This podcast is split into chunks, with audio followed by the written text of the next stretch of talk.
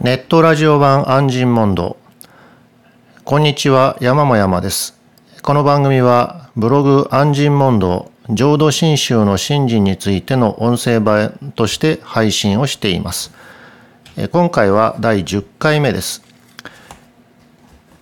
今回はブログの方にコメントをいただいた太郎さんのコメントからお話をします。最初にいただいたコメントについて、ブログで一回記事を書いたんですけども、それについてまたコメントをいただいたもんなので、その一番最近いただいたコメントの方についてお話をしたいと思います。この太郎さんのコメントについては、素直さん、RC さん、ゆうがおさん、中美さんからもコメントをいただいております。ありがとうございます。では、2018年10月6日22時38分に書いていただいた太郎さんのコメントを最初に読みます。山も山さん、こんにちは。わざわざ記事にしてくださりありがとうございます。ここは私の書いたブログ記事の引用の部分ですが、それは何とかなろうと聞いている時も同じです。わからないのがここですと。これだと何ともなろうと思ってない聞き方があると解釈できてしまいます。ネットラジオ第4回で山も山さんがお話になった問視して治療することなかれということなのだと思うのですが、心の性質上そんなことが可能とは思えないのです。耳で聞いた情報は耳に入ってきた瞬間に思いが、過去計らい事が働き、自分勝手に解釈してしまうようにできていると思うのですよ。問視して治療することなかれ。これは海のマグロに泳ぐのをやめろというようなものではないかと思うのです。つまり、できっこないことをやれと言われている気分なのですよ。気にする、注意する、思うといったことはわりかしできますが、思うな、気にするな、計らうな、これは無理っぽいです。思う必要がない、気にする必要がない、計らう必要はない。これが腑に落ちる縁に出会った時に初めて可能になるのだろうとは思います。聴聞というのは禅の公案みたいなものかなと勝手に思っています。聞いたまんまが信心ですの問即心。聞いたまんまそうですねとならないのが煩悩の仕業であるとは思ってます。必ず救う我に任せよ。これがたとえおとぎ話であろうが何だろうが、本心から本当にそうなんだ、なんてこったい、うひょーっと思い喜べたら、それは間違いなく素晴らしいことです。頭がいかれたやつと生まれても私は一向に構いません。これがコメントでいただいた部分の文章ですけども、ブロ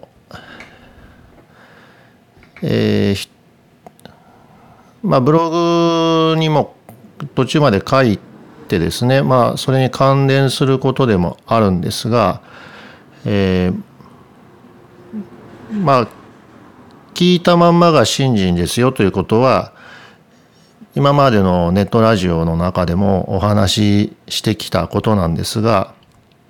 でそれを聞くと、なんか考えるなっていうことなんじゃないかと。でそういうことならば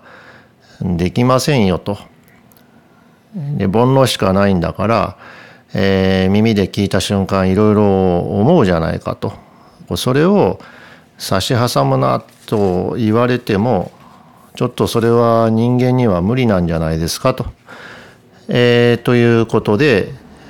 できないことをやれと言われてもできませんよねとっていうことで言われてるわけなんですが、これを言われることはですね、よく私も分かります。というのは私もそんなことを昔考えてましたので、ですからね、昔の方の例え話で言われるのはね、自分が座った座布団を自分の力で持ち上げられないのと一緒だみたいなふうに、自力で自力を払おうとすることはできませんよと、そういうことで話をされてたわけなんですが、確かにですね、前回、この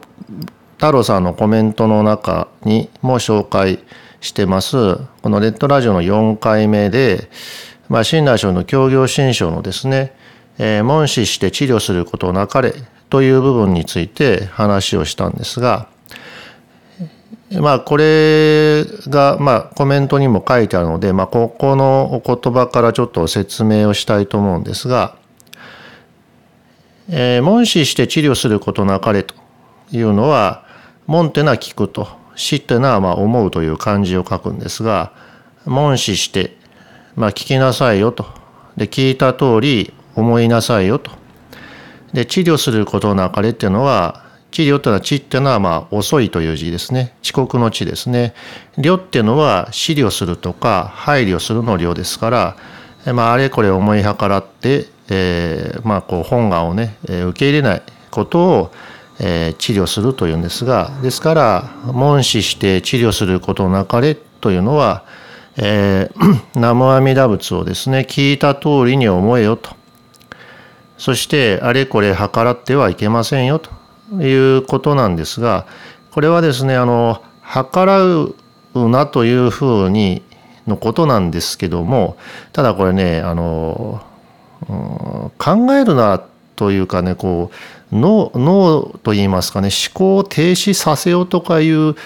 ことを言われてるんじゃないんですよね。煩悩を止めろとい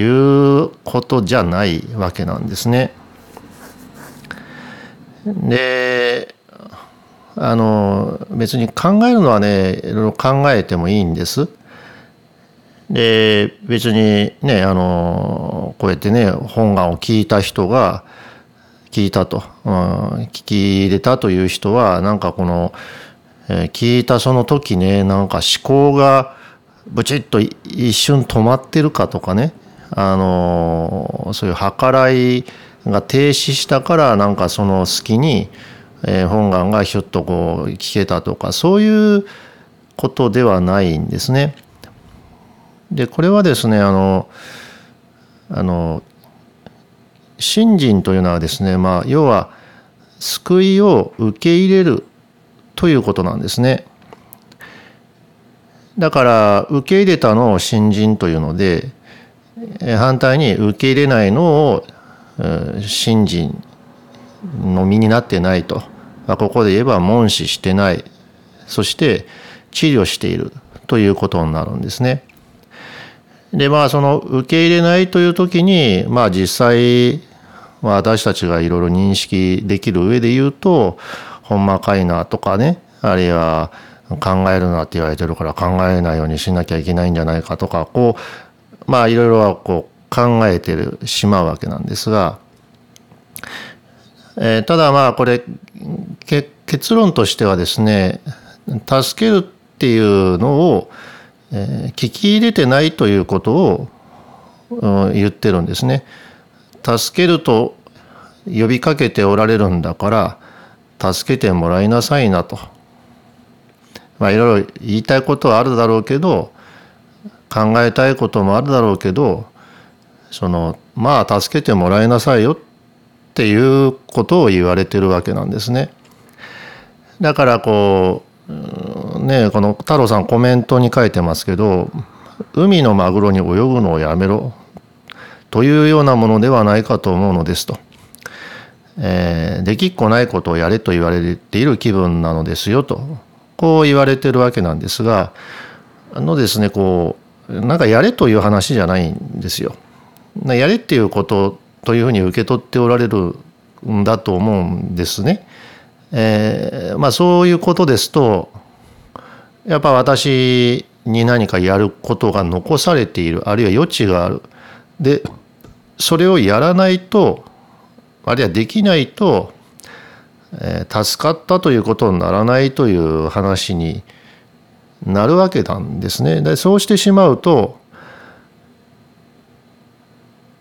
阿弥陀仏の本願がもうまだ成就してない、あるいは成就してたとしても、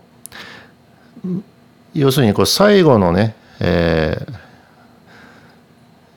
一つといいますか、最後のワンピースこうはめないといけない、その要するにジグソーパズルでいうとね、あと1ピース入れないと絵が完成しないみたいな、そういうもののような話になるんですね。そしてその最後のピースを私が埋めなきゃならないというような話になっちゃうわけなんですね。でそれを、いやそれちょっとそれがまあね、その最後のワンピースがですね、これすごく難しいと、こうね、マグロに泳ぐなっていうような話かいなと、こうなりますとね、これちょっと、まあ、太郎さんみたいな方でもねできないんだったら、私じゃなくてね、もう多くの人はできないような話になっちゃいますよね。でこれはそういうものがないっていうことなんですね。ですからマグロに泳ぐなとかいう指示を与える、あるいはこうできないことをやれとおっしゃってる話じゃないということなんですね。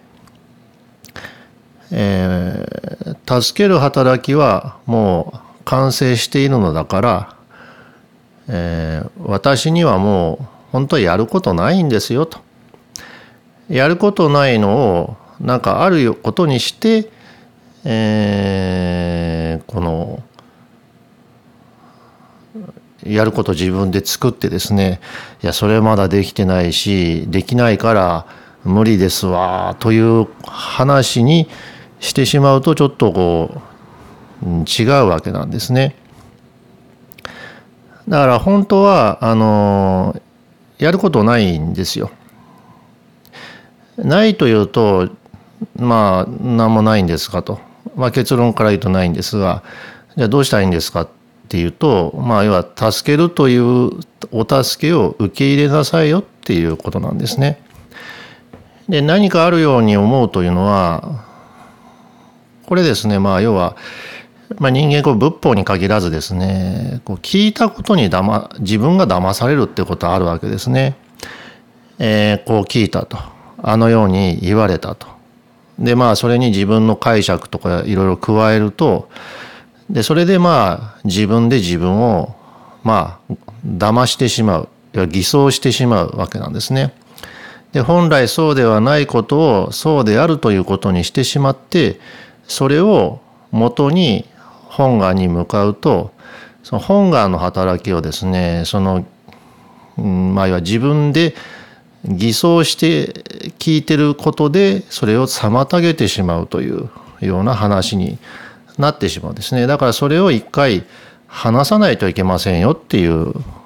それがまあ、自力を捨てて身だ頼めとか造業を捨てて身だ頼めと、まあ蓮如上人がご文書でたびたびおっしゃってる話なんですね。でまあこういう話をまあしておりましたことも多いんですが、まあ、ちょうど今年ですね、ノーベル生理学医学賞を、京都大学の名誉教授の本庶佑名誉教授がですね、受賞されて、まあ、それについていろいろとこう、報道されてるわけですね。まあ、この本庶教授という人は大変、まあ、私も全然医学の方知識がないものなので、まあ、知らなかったんですが、まあ、大変面白い方ですね。もういつも正しいことをズバッと言われるので、まあ新聞とラジオとかでね報道を見てても、いややっぱすごい人だなと、しかも山口県出身だということで、まあ山口県ではですね、なんかノーベル賞の受賞者が出たとかいうことで、地域版のね新聞の地域版なんかにはね、まあ、小学校のね、同じ出身の小学校の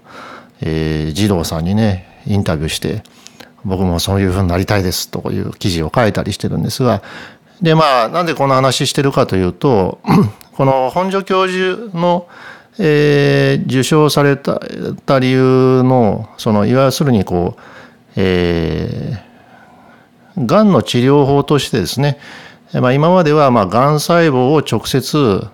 まあなんとか殺そうという方向でやっていた、がん治療ですね。なんでまあがんが、こう増殖するのかと。ね、普通私らですね生活してますと、まあ、要するにキラー細胞とか、言われる、まあ、免疫細胞がですねそういう、まあ、がんのように体をまあ蝕んでいくようなそういうものを、排除してくれる、まあ、殺してくれるというそういう体を守る、まあ、健全な状態に戻そうという働きがあるわけなんですが、その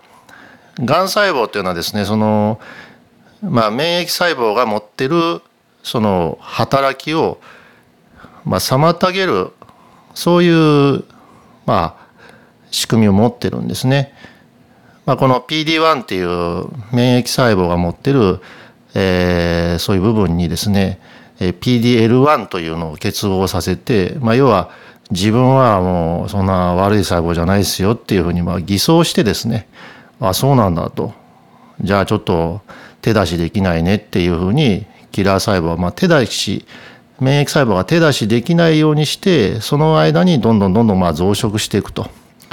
でその、PD-1 をこう騙すような状態を、取り払ってですね、でまあ本来の、まあ、免疫細胞の力を発揮させて、その免疫細胞の力でまあがんをまあ、排除するという、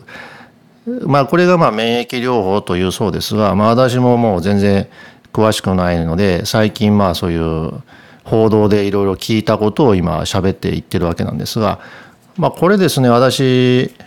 まあ、医学については全くど素人でよく知らなかったんですが、ただこのですね免疫細胞とがん細胞のね関係、あそれでがんっていうのは増えるんだなっていうのを聞いた話っていうのが、このね南無阿弥陀仏と私の関係とよく似てるなというふうに思ったわけなんですね。と言いますのは、要はですねなんでがんが増えるのかと、で免疫があるのになんでがんが増えていくのかっていうと、がん細胞が免疫細胞を働かないようにしてるわけなんですね。でこの免疫細胞のつまり免疫といいますかね治す働きっていうのは私たちの体にもともとあるんです。もともとあるというかね本来あるんですね。でずっと働いてるんです。だけど働かせないようにしてるのはこれはがん細胞が持ってるんですね。でこれね南無阿弥陀仏もね助ける働き本当はあるんですよ。あるんですけどがん細胞、まあ、つまり私これで言えばですねまあがん細胞に当たるのは私なんですね。で私がいろいろこうあれこれとこう助ける働きを受け入れない、拒絶している、まあ抑制していると言いますかね、働かないように私がこう跳ねつけている状態なんですね。でそれは要は働かないように自分でねこういろいろこう手を出すわけですよね。これで言えば PDL1 みたいなもんで働かないようにいろいろこう策を浪するんですね。まあそれねがん細胞っていうのはもうよく考えたら非常に、生き物としてはいいことって特にないじゃないんですよね。だってどれだけ増殖しても増殖した結果、その自分が死んでしまうというかね、その宿主というかこの体を構成している、その人死んだらがん細胞も増殖した結果結局死んでしまうわけなので、何もいいことないんですよ。何もいいことないんですが、まあ、そういうふうにがんで、まあ、働くんですが、じゃあそれを、まあ、抑制する力っていうのは本来あるんですが、それを抑制させないように、まあ、がんがまたするからどんどん、まあ、増えていくという、まあ、そういう構造なんですね。で、南無阿弥陀仏が私を助けるっていう働きも、働きはずっとあるんですが、それを私がまあ受け入れないんですね。で、それはまあ、さっきのね、太郎さんの話で言うと、なんかできないことをやれって言われてるんで、ちょっとその助ける働きは、まあ、それができてないんで受け入れられないですっていうふうに、まあ、自分でこうね、受け入れられないもんだというふうにこう偽装するんですよね。うん、そんで結局、助けるお働きが私の上に働かなくなってると。で、まあこれね、ノーベル賞の、受賞した、まあ、それでその抑制する働きを、まあ、解放する。まあ、それ今ね、オブジーボっていう薬になってますけども、でそれで、実際にそれが本来働くようになると、抑制されてた働きが、それがまあ本来の働きをするようになって、まあ、結果がん細胞がね、まあ、要は免疫の力によって、治るということになるんですが、これね、南無阿弥陀仏もですね、そういう、本来の働きが普通に働くとですね、私は助かるっていうことになるわけなんです。で、その本来の働きが働かないように、要は私の側でまあ抑制してると、まあ、言ってしまえばこう偽装するんですね。その本願の方に偽装を自分でまあいろいろ考えては、それをまだまだ受け入れられませんと、そういうもんじゃないですよねと、そんな聞き方なんかできるわけないですよねと、というふうなもんにしてしまうわけですね。だから本心からですね、まあ、太郎さんのコメントにもありますけど、本心から本当にそうなんだなんて答えをひょーっと思い喜べるという、そういうもんではないんです。だから本来ある働きが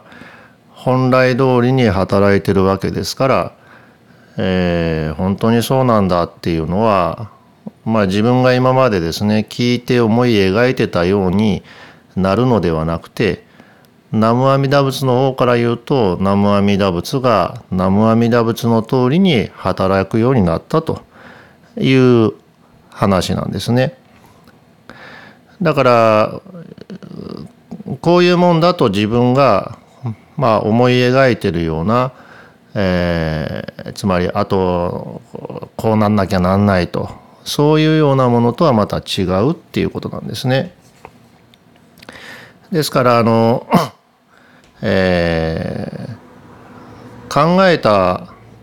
をやめろ、まあ、そのさっきの問視して治療することなかれば、思考停止させようっていうことではないんですよっていう話にまあ戻りますとですね、いろいろ考えていると。で、考えてるから本案は受け入れられないんで、考えるのをやめろって言われてるんじゃないかっていうんではなくて、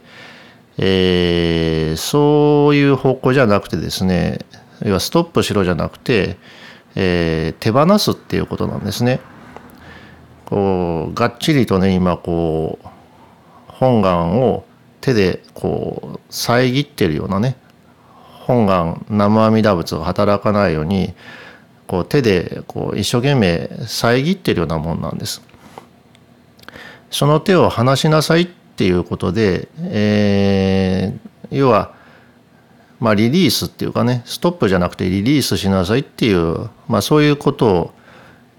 まあ、言われてるっていうことなんです。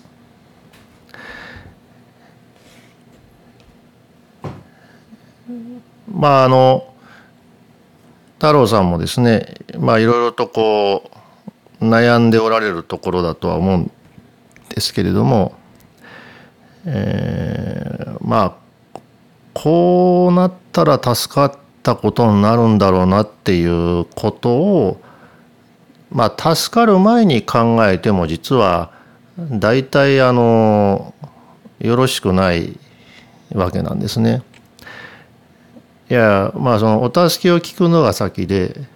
助かったらこうなるっていうのはその後いろいろとお所業などですね、聞いて味わわれたらよろしいことなんですよね。まずお助けを聞くと。で、喜んだり泣いたりうひょうでもいいんですが、喜ぶのはその後でもいいわけなんですね。ですから南無阿弥陀仏というのは私を助けるというそういうお働きなわけですから、そのお助けを私を助ける方だというふうに受け入れると、そのように聞いてみると、まあ、それを受け入れた聞いたっていうんですね。ですから本来の働きがその通りに私に働いてくださるならば、私は往生浄土してそして仏になるというそういう意味に、聞いたただいまですね救われるっていうことなんですね。ですからまあねマグロに泳ぐのやめようっていうそういう話ではなくて、ただいま聞いてただいま助かるっていうのは本来ただいま助けるというお働きが南無阿弥陀仏だからなんですね。それをあれこれこういうもんじゃないかなというふうに拒絶するんではなくて、拒絶することで、まあねこの免疫細胞がねがん細胞を働けなくなるようにですね、そうやって本来の働きを働かないようにしてしまっているっていうことなんですね。ですからまあ別にね、まあこう免疫量だったらオブジーボでね、それで本来の働きに戻るわけなんですが、まあその本来の働きを働くようにしてくださるのもまたこれ本体は南無阿弥陀仏のお働きでありますから、私の側で言ったらそのいろいろと跳ねつけてるものをまあ手放すっていうことなんですね。考えるのをやめなくてもいいんですが、本来の働きを南無阿弥陀仏を本来働くように受け入れてください。助けるっていうんだから助けられてくださいっていうことですね。それでは、まあ、今回のお話はこれで終わります。まあ、太郎さんもですね、まあ、これまた聞かれると思うんですけど、また聞かれて、まあ、お尋ねすることなどありましたら、またブログのコメント欄や、まあ、メールでもですね送っていただければ、幸いです。まあ、これ以外にもですね、まあ、番組こう聞かれまして、まあ、いろいろ、感想や、ご質問などございましたら、ブログ安心問答浄土真宗の真知についてのコメント欄か、あるいはまあメール山も山@gmail.com の方へ送っていただきたいと思います。それでは今回はこれで終わります。南無阿弥陀仏、南無阿弥陀仏、南無阿弥陀仏。ありがとうございました。